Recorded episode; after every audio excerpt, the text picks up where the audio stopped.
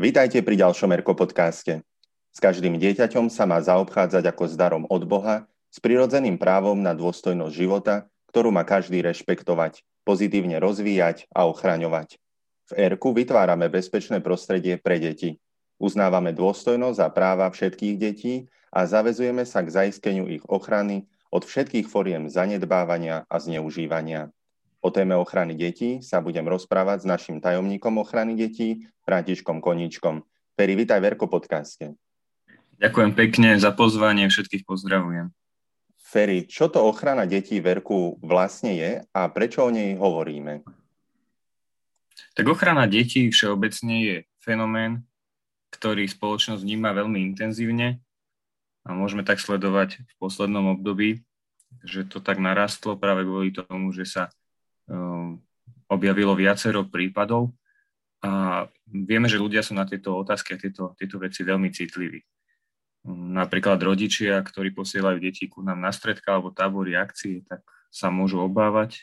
A preto vnímame, že je nevyhnutné, aby, aby my, erkári, či už zamestnanci alebo dobrovoľníci, sme si uvedomili, že zneužívanie dieťaťa nie je len ehm, to treba sexuálne, ale mnoho detí trpí újmu cez rôzne iné formy, napríklad emocionálne, fyzické zneužívanie alebo aj zanedbávanie.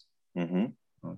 Takže vedúci musia prevzať aj trošku zodpovednosti za starostlivosť, ochranu, ale aj konanie vlastné v prospech každého dieťaťa, ktoré ku nám príde a taktiež aj, ktoré trpí újmu e, a čokoľvek mu tá újma môže spôsobiť, tak e, toto musíme my nejak eliminovať, prípadne s tým ďalej pracovať a, a vlastne dbať o dobro každého dieťaťa. Niektoré deti napríklad môžu byť naozaj veľmi citlivé a obzvlášť bezbranné voči zneužívaniu. Takže toto je naša úloha, aby sme si v tomto veci odsledovali. Z čoho možno vychádzame, z akých dokumentov alebo myšlienok, keď hovoríme o ochrane detí? Mm-hmm týchto témach sa snažíme vychádzať najviac z toho nášho kresťanského základu. Že vnímame, že e, s dieťaťom e, zaobchádzame ako s Božím darom, s darom od Boha, e, ktoré má aj teda prirodzené právo na dôstojnosť života. Mali by sme to aj rešpektovať a ak vieme, tak by sme mali pozitívne rozvíjať dieťa a ho teda ochraňovať, lebo ono samo si tú ochranu väčšinou dať nevie. Deti majú možno, možnosť nachádzať vo svojom živote o, o, dobré vzory napríklad, ktoré im chceme my ponúkať, ktoré môžu veriť a ktoré budú rešpektovať a starať sa o ich aj duchovný, fyzický a aj emocionálny vývin. O, taktiež deti majú právo aj na prostredie, ktoré bude bez akéhokoľvek zneužívania a zanedbávania, ktoré chceme aj vytvoriť. No a my ako členovia RK, vedúci a zamestnanci, sa zavezujeme k úctivému prístupu k deťom a tento prístup je založený na dohovore o právach dieťaťa a tam je potom aj taká všeobecný komentár o právach dieťaťa. Za tie roky sa aj v ERKU vytvoril kódex správania sa k deťom, o ktorom učíme aj na našich kurzoch a školíme v tejto téme aj našich budúcich animátorov. E, tak si skúsme povedať, e, čo konkrétne hovorí kódex, e, čo je zakázané a čo je žiadané. Áno, v tejto mm, téme je dôležité vnímať aj to, že spoločnosť sa na to pýta a my ako hnutie chceme adekvátne reagovať. Chceme, vytvorili sme kódex a chceme týmto kódexom vyslať signál, že robíme všetko preto, aby dieťa na našej akcii, či je to stredko, tábor, výlet alebo čokoľvek, bolo v bezpečí. Bolo v bezpečí vždy. To je taký signál smerom aj k rodičom, aj ku verejnosti, ale zároveň týmto kódexom e, sledujeme aj taký signál voči našim členom a teda aj možno rôznym ľuďom, ktorí, ktorí nám prichádzajú na akcie pomôcť. Ja neviem, napríklad na táboroch máme pomocných animátorov, ktorí nie sú celkom zaangažovaní priamo do života RK, ale tu nám e, pomáhajú. Tak aj týmto chceme dať signál, že akýkoľvek prejav nevhodného správania alebo až zneužívania na akejkoľvek úrovni je pre nás nepriateľné verku. No a samotný kódex si môžeme tak e, prebehnúť. E, v tomto kódexe máme 8 e, a 8 pravidiel, v ktorých je mm, popísané, čo je zakázané a čo je žiadané, čo je žiadaný spôsob správania. Zakázané je zneužívať dieťa akýmkoľvek spôsobom, dieťa fyzicky trestať, uprednostňovať vzťah s jedným dieťaťom na úkor ostatných, vystavovať dieťa riziku, hovoriť alebo správať sa k dieťaťu spôsobom, ktorý je urážlivý alebo nevhodný, prehliadať správanie dieťaťa, ktorým šikanuje alebo ohrozuje seba a druhých, zámerne vylúčovať dieťa alebo skupinu detí, zverejňovať fotografie, ktoré porušujú súkromie a dôstojnosť dieťaťa. Čo je žiadaný spôsob správania? Správať sa k, dieťa, k, de, k deťom s rešpektom, byť dôveryhodný a dávať deťom dobrý príklad, nastaviť si jasné hranice vzájomného správania sa, zasiahnuť v prípade ohrozenia dieťaťa, vytvárať priateľské prostredie, kde sú deti brané vážne a môžu klásť otázky, zapojiť deti do rozhodovania so zohľadnením ich veku a špecifik, rešpektovať individuálne hranice každého dieťaťa a spolupracovať s rodičmi detí a informovať ich. Mm-hmm. Tak vďaka Feri aj za takýto výpočet uh, z kodexu, že čo je zakázané a čo je žiadané. Naozaj je, vhodné si uh, to neustále aj, aj pripomínať pri našej práci s deťmi. Ďalej by som sa však chcel opýtať, že možno aké ďalšie kroky robíme v rámci prevencie uh, v téme ochrany detí. Tento kodex je jedna taká strategická vec, ktorú sa snažíme tak aj, aj, aj veľmi aktívne používať. My Verku máme 30-ročnú skúsenosť s prácou s deťmi a snažíme sa túto prácu aj neustále zlepšovať. Usilujeme sa zabezpečiť, aby prostredie, v ktorom sa deti zúčastňujú aktivít, bolo bezpečné a aby naši pracovníci a dobrovoľníci pracovali takým spôsobom, ktoré vlastne predchádza ublíženiu deťom. No a najlepšou prevenciou pred ublížením a narušením tejto integrity dieťaťa je konanie zamerané na jeho dobro, čo je úplný základ. V prípade Erka je takýto prístup zahrnutý práve v spomínanom kódexe. V Erku dbáme aj o to, aby každý animátor o kódexe bol poučený a svoj súhlas potvrdzuje taktiež podpisom. Čiže cieľom nie je iba taký nejaký formálny súhlas a, a mm, podpis na, na kolónku, že som si to prečítal alebo že som si toho vedomý, ale práve taká premena mm, pravidiel uvedených v kódexe na životný štýl, čo znamená také skutočné stotožnenie sa s kódexom a jeho aplikácia v každodennom živote. Um, ale zároveň sme si vedomi, že sme ľudia a ak by aj prišlo k nejakému porušeniu alebo narušeniu týchto pravidel, tak uh, tieto porušenia sú vždy posudzované veľmi individuálne.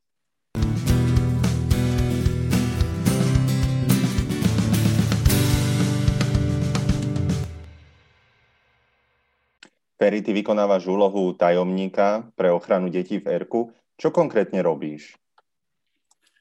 Tak ja som tajomník ešte len zo pár mesiacov, ale čo je úlohou tajomníka v ERKU, je teda vedenie agendy ochrany detí, sledovať nejaké nové trendy, prípadne nejaké nové uh, zákonné veci, ktoré je potrebné zahrnúť do našej práce a do našich, pre naše potreby. Taktiež orientovať členov RK a kontaktovať expertov v prípade, že by sme mali nahlásený nejaký incident.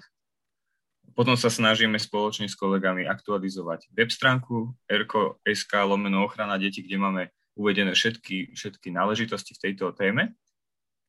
Zároveň mojou úlohou je aj komunikácia so zodpovednými zamestnancami a dobrovoľníkmi, ktorí majú na starosti buď zvyšovanie povedomia o stratégii ochrany, alebo potom prednášanie rôznych prednášok na tieto témy na kurzoch, stretnutiach animátorov a podobne. No a potom ďalšie moje úlohy sú aj v prípade, že by bol nahlásený nejaký prípad alebo podnet a vtedy e, je práve mojou povinnosťou zhromažďovať a dokumentovať všetky prípady, incidenty, stiažnosti, poskytnúť ich potom predsedníctvu RK a informovať predsedníctvo o prípadoch, ktoré, ktoré ku nám prišli a navrhovať disciplinárne následky. Ak by bolo obvinenie adresované nejak členom, tak tam máme už nejaké, nejaké ďalšie pravidlá, ktoré sú v v našej smernici dobre rozpracované, takže myslím si, že je to veľmi transparentný proces a že aj v tomto sa snažíme byť taký seriózny, aby, aby sme nejak neevokovali dojem, že vieme tam mať priestor, že by sme niečo zametli pod koberec. Práve to ani nechceme a chceme to veľmi transparentne, otvorene a úprimne riešiť do, do dobrého konca, vzhľadom teda na to hlavne dobro detí a teda aj ľudí, ktorí by, ktorým by, by, by mohlo byť potenciálne ublížené. Na všeobecne tajomník v ERKU je teda učený zamestnanec alebo aj dobrovoľník, takže mnohí z vás sa kľudne môžete časom stať tajomníkom. Tento, tento človek je mm, poverený k zodpovednosti za túto oblasť, oblasť ochrany detí na obdobie troch rokov. A čo je také ešte dôležité, že mm, aby človek bol otvorený diskusii o obavách a dilemách ohľadne tejto tematiky, problematiky. A ďalej, aby bol proaktívny v príjmaní akýchkoľvek ďalších e, odporúčaní alebo ďalšieho smerovania v tejto téme. Mm-hmm. Tak vďaka, Ferry. Teraz aktuálne v lete prebiehajú letné tábory. Naozaj organizujeme ich aj my v ERKU viac ako 100. Eh, existujú nejaké špecifika pri ochrane detí na tábore? Určite áno. Tábor je špecifické podujatie. Teraz máme letné obdobie a máme za sebou niekoľko desiatok erkárskych táborov a všetci, ktorí sme na nejakom tom tábore už boli, tak vieme, že to prostredie je veľmi zaujímavé a možno aj, aj rizikové. V prípade letných táborov je potrebné zabezpečiť veľmi veľa rôznych vecí, napríklad vyhovujúce podmienky stravovania, ubytovania, hygieny, alebo ja neviem, aj programu a osobného odpočinku pre deti. To sú všetky veci, ktoré sú aj ustanovené zákonom. Je to zákon o ochrane, podpore a rozvoji verejného zdravia. A tam vlastne máme niektoré veci tak vyšpecifikované. A zároveň, čo je dôležité, že každý náš mládežnícky vedúci by mal uh, konať uh, preventívne a my možno, že Verku máme vypracovanú aj takú, takú príručku, takže podľa tej príručky uh, o bezpečnosti na letných táboroch. Tá príručka bola vypracovaná pre potreby RK a RKárov a napríklad sú tam rozvinuté témy, ako napríklad sú tam dôležité telefónne čísla, ako, akým spôsobom správne uh, informovať účastníkov a ich rodičov, alebo napríklad je tam rozobratá téma o zodpovednosti za prípadné aktivity, ktoré môžu zapríčiniť buď škodu na majetku, v tom lepšom prípade, alebo aj na zdraví a živote. No a um, taktiež um, v tejto príručke nájdeme aj, aj rozvinuté, ako sa správať v špeciálnych situáciách, napríklad pri, pri kúpaní, plávaní, lezení alebo o nočných hrách, práca s ohňom, pri búrke a podobne. To sú všetko situácie, ktoré, ktoré môžu byť veľmi nebezpečné a práve preto treba vedieť, ako ich zvládať a na to nám slúži táto príručka. Uh-huh. Vlastne aj na táboroch, ale aj na našich stredkách sa veľmi radi fotíme, lebo z rôznych tých aktivít, ktoré robíme, chceme mať aj, aj nejakú pamiatku, chceme sa tým aj e, pochváliť, chceme aj spropagovať našu činnosť. Tak ako je to možno s používaním obrazového materiálu aké zásady dodržiavame? ERKO podpísalo kódex používania obrazového materiálu a podávania správ, ktorý bol vypracovaný platformou mimovládnych rozvojových organizácií už v roku 2010. Tam sa zavezujeme rešpektovať dôstojnosť ľudí, ktorých sa týka, e, ktorých sa týka vyhotovovania a zverejňovania fotografií a rôznych videí, videozáznamov, ktoré zobrazujú najmä teda deti a vznikajú na aktivitách RK. E, sú z toho také zásady, ktoré sa snažíme aj my v RK mm, aktívne zapájať do života a je to teda, k tým pravidlám platí, že e, patrí, že e, nezverejňujeme fotografie a spravia videá, ktoré by porušovali buď súkromie alebo dôstojnosť dieťaťa. Taktiež vyhýbame sa zverejňovaniu obrazov a správ, ktoré stereotypizujú alebo diskriminujú ľudí a potom aj Využívame popisky fotografií na ozrejmenie kontextu zobrazených osôb a miest. Uh-huh. Ďalšie pravidlo, používame obrázky správy a prípadové štúdie s plným porozumením, účasťou a povolením dotknutých osôb. Čiže nielen tak prvoplánovo, čo nájdeme, ale práve, že sa snažíme, aby teda sme mali aj súhlas od, od dotknutých ľudí. Snažíme sa zabezpečiť, aby mali osoby, o ktorých píšeme, aj príležitosť, aby sami odprezentovali svoj príbeh. A tiež uh, uh, sa snažíme zistiť a zaznamenať, či dotknuté osoby, o ktorých píšeme, chcú byť menované alebo nemenované, či chcú, aby boli identifikovateľné a vždy postupovať podľa ich vôle. To sú také základné pravidla. V praxi to hlavne znamená, že že nezverejníme prvoplánovo nejakú fotku buď z internetu, alebo, alebo bez súhlasu ľudí. Je to možno aj otázka autorských práv a my sa snažíme toto veľmi citlivo mm, riešiť a uvádzať do života a rešpektovať tieto mhm. pravidla.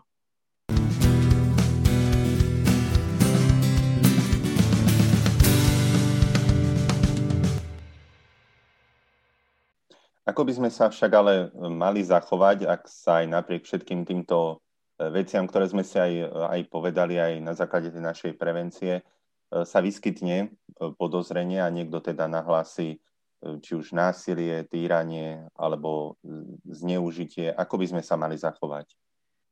Áno. No, myslím si, že si musíme hlavne uvedomiť, že tento problém v spoločnosti je a netvárme sa, že nie, lebo to by bola utopia. Tým, že, tým, že my vytvárame verku častokrát dôverné prostredie pre deti, ak sa teda bavíme o, o nejakom zneužívaní hlavne detí, lebo to je najväčšia skupina, ktorú verku máme, tak, um, tak pri tejto skupine uh, práve tá dôvera, ktorú my dokážeme vytvoriť ako animátori, um, tak uh, môže priniesť situácie, že sa nám dieťa zverí s nejakou vážnou, ťažkou vecou, ktorú potom my ako dospeláci alebo uh, ľudia starší, uvedomujúci si všetky um, konsekvencie, môžeme mať aj problém spracovať sami so sebou a, a potom nie už vedieť reagovať, že čo je správny postup. No v prvom rade nemôžeme mať predtým strach. Povedzme si tak, že, že tým, že sa nám dieťa dôverilo, tak my máme teraz príležitosť mu veľmi pomôcť. Tým, ako, ako budeme reagovať, môžeme túto dôveru na druhej strane stratiť a to nechceme. A, taktiež si treba uvedomiť, že dieťa samé sa častokrát nevie vôbec brániť takýmto, takýmto prístupom nejakého zneužívania alebo čohokoľvek vykoristovania. Častokrát ani nevie rozoznať, že to, čo sa deje, je niečo zlé. No keď sa vás mm, keď sa vám dieťa zdôverí a nahlási vám nejaké násilie, týranie alebo zneužívanie, tak prvá vec, čo musíte spraviť, že zostanete pokojní. Potrebujete potom e, dieťa citlivo vypočuť, aby sa cítilo mm, aj vypočuté a malo pocit, že ho beriete vážne. To je veľmi dôležité, aby, aby ste nestratili ten, ten prvotný, dôverný, dôverný kontakt. Dôležité je, aby ste dali možnosť dieťaťu vyrozprávať príbeh e, v preň priaznivom čase, kedy to jemu vyhovuje. A aby ste ho neodbili tým, že vy práve nemáte čas, lebo, lebo potom už nemusí byť pre neho práve ten priaznivý. Ono možno na, naberalo odvahu dlhý čas a teraz to pre ne, znamená ten najsprávnejší moment a vy to musíte prijať. Pýtajte sa iba otázky, ktoré e, sú nevyhnutné na objasnenie skutočnosti, ako napríklad Môžeš mi povedať, čo ty myslíš, že e, neklaďme e, dieťaťu do úst niečo, čo nepovedalo, ale dávajme kontrolné otázky také, že by dovysvetlilo a povedalo, ak si nie sme istí, či to správne chápeme, aby nám to naozaj to dieťa samo vypovedalo, ako to teda ono vidí. Taktiež treba dieťa uistiť o správnosti odhalenia takéhoto týrania alebo zneužívania. A povedzte dieťaťu, že neniesie žiadnu zodpovednosť za toto konanie, ktoré voči nemu bolo um, robené.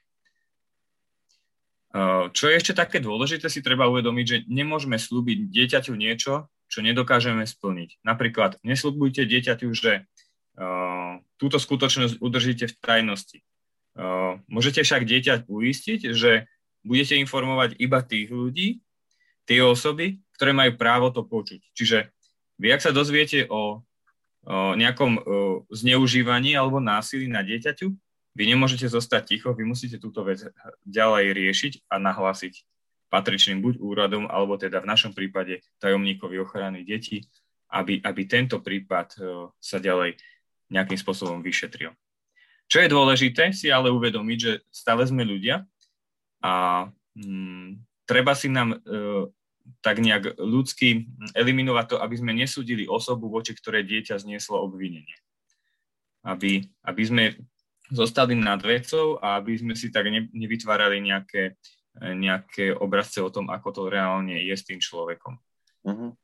Oboznámte dieťa s krokmi, ktoré budú potom pravdepodobne nasledovať, aby ono vedelo, čo môže očakávať. O skutočnosti, že bude oznámené na tajomníkovi RK pre ochranu detí, alebo že možno, že príde nejaký sociálny pracovník, ktorý sa bude ďalej zaujímať o tieto veci. Ale čo je najdôležitejšie stále, stále prizvukujte dieťaťu, že, že jediným cieľom, ktorým, e, ktorý sledujeme, je, že mu chceme pomôcť. Podporiť ho v tom,